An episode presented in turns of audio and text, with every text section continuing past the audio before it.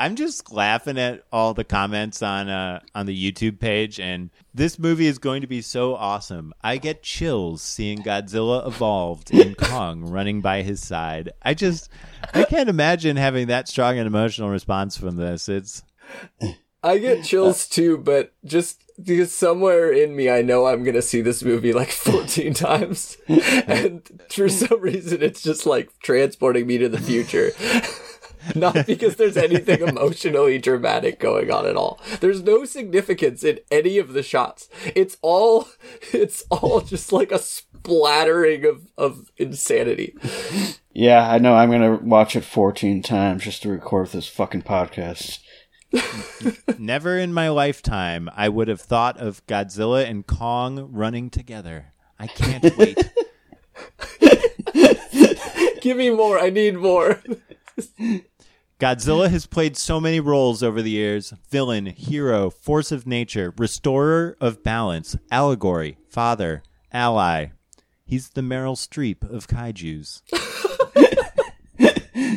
I I also love like these movies. I just watched uh, Godzilla 2014 and then uh, Kong Skull Island back to back, and like I've seen the other two so many times, and it's like the idea that someone feels like this Kong and this Godzilla are like real characters that have like an inner life is so divorced from me. Like there's no, it doesn't like, this isn't that Kong. This is just Kong. Like, I don't, like, I, I, I am unable through the CGI to see this Kong and be like, oh man, remember all that stuff he's been through? Man, that's really shaping how Well, he's running next to Godzilla. There's a lot of comments that are like, "Look how far Godzilla's come," and and I and I, you know, it's it's like a seventy year old property, Yeah. and and uh, it, it's sort of like I I'm imagining this like when uh, the first Space Jam trailers dropped, and they're like.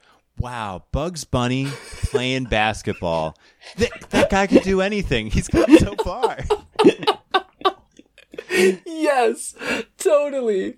Like I get excited about that stuff in like a meta way of like, wow, holy shit, this is the 38th movie. I love that they're trying something new or like whatever. Oh, oh, they're just going silly with it. It reminds me of this movie, but not in a way where I'm like, that fucking Godzilla right there has the trauma that like none of us could understand. and that's like, thank God he's standing up for himself and for all of us, really, you know? Yeah.